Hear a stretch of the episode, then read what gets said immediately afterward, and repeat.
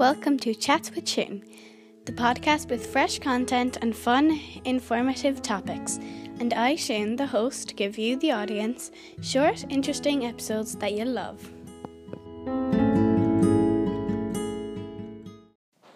Hello, and welcome to episode 21 of my podcast, Chats with Shun.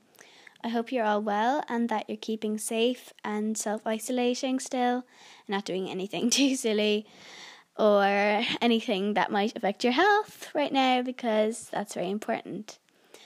And I also hope that you guys are sleeping well, which is my topic for today. So I have some sleep tips, tips on getting to sleep better, and just generally getting a good night's sleep.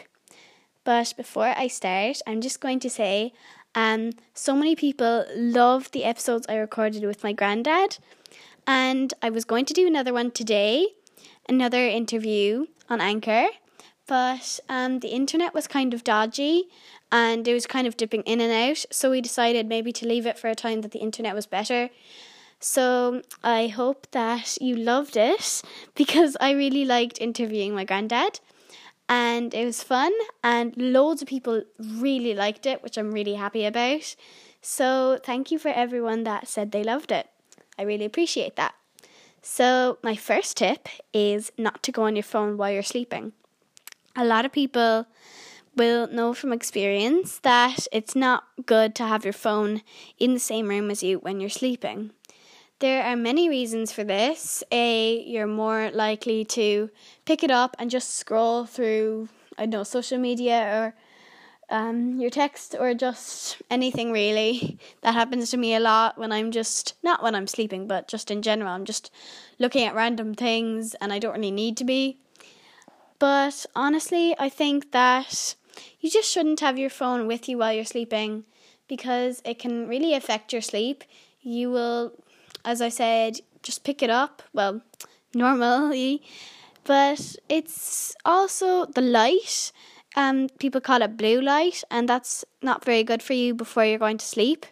Seeing that blue light from the screen, and also it can make you, as I said, it just makes it gives you an urge to pick it up and whatever, scroll through social media or text someone or call someone even, but you don't need to. So I would suggest, you see what my dad does, he sleeps obviously upstairs in his bedroom, and he puts his phone charging downstairs in the hall, which is a good bit away.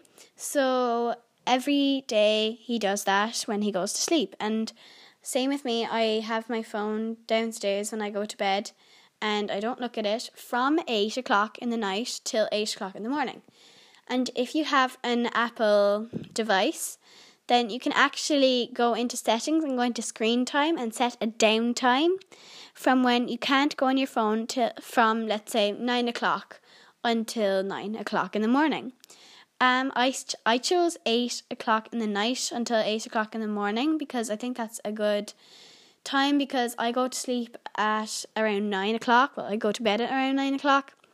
Usually every night, if it's an early night or a normal school night or something but then I wouldn't be on my phone for at least an hour then beforehand, and that's good because it gets me um kind of adjusted to not being on my phone then for a good long time before bed. And my next one is journal right before bed. So if you have a copybook or something, then you should take it upstairs, an empty copybook, I mean. You should take it upstairs and put it in your bedside table or um, next to your bed if you don't have a bedside table.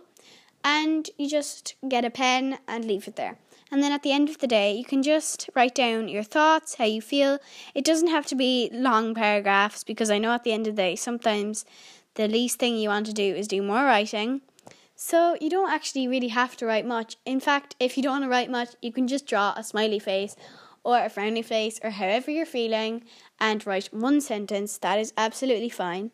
But I think it's good, especially if your mind is racing and you just feel like you can't sleep.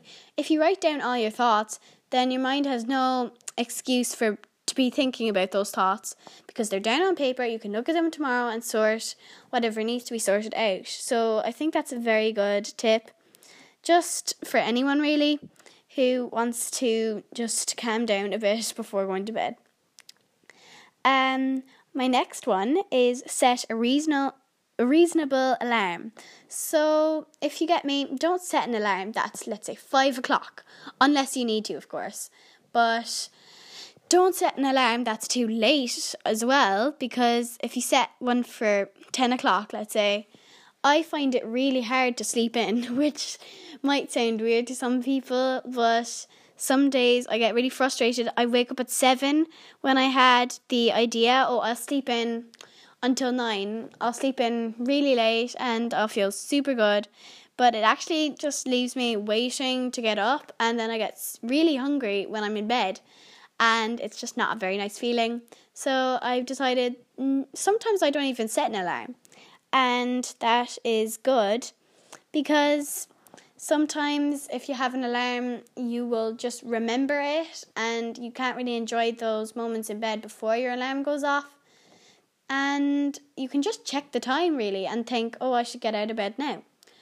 And I think that that's actually a very reasonable way of doing it. Just not having any alarm at all can really help because you're not counting down the minutes until you have to get out of bed or you're not thinking, oh, I really want to get out of bed right now, just get out of bed. Turn off your alarm and get out of bed if you really want to.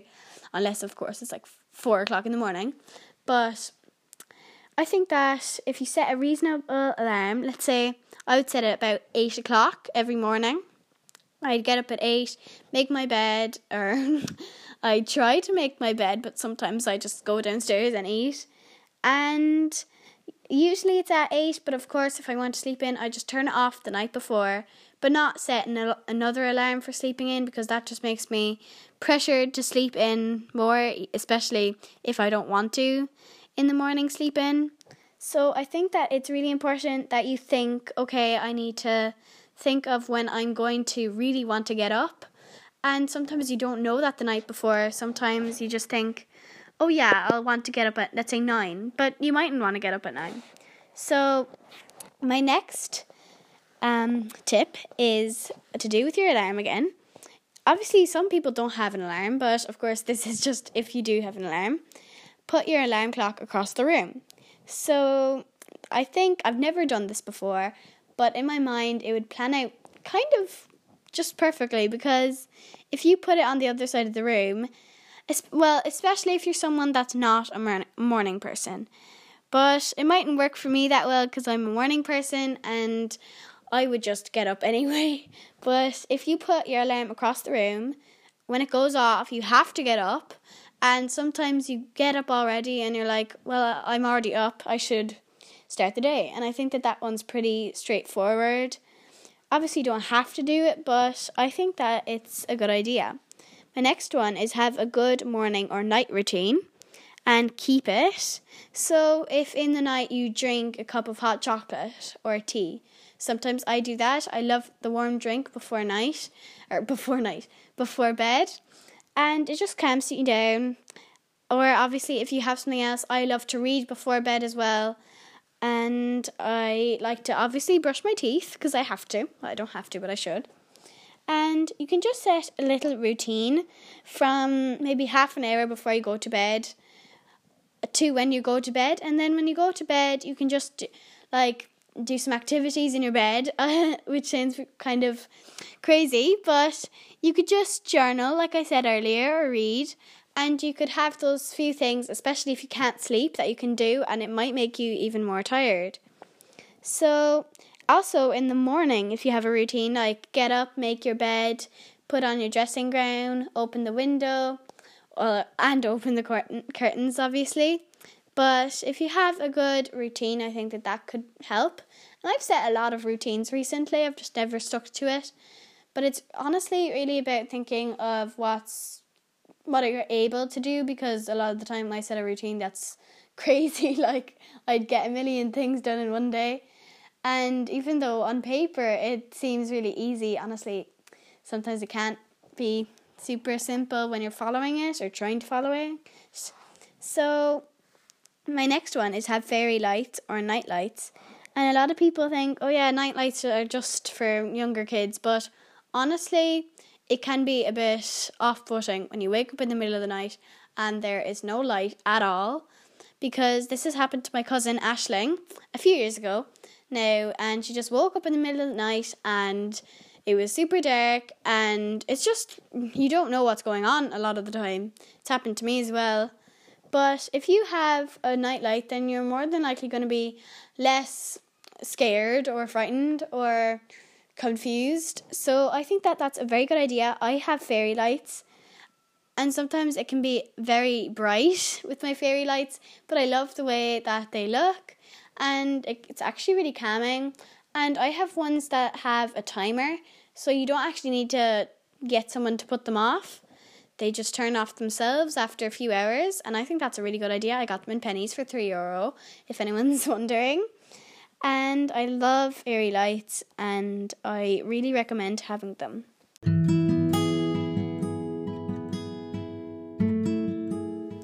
Thanks so much for listening to this episode, and I will see you soon. Bye.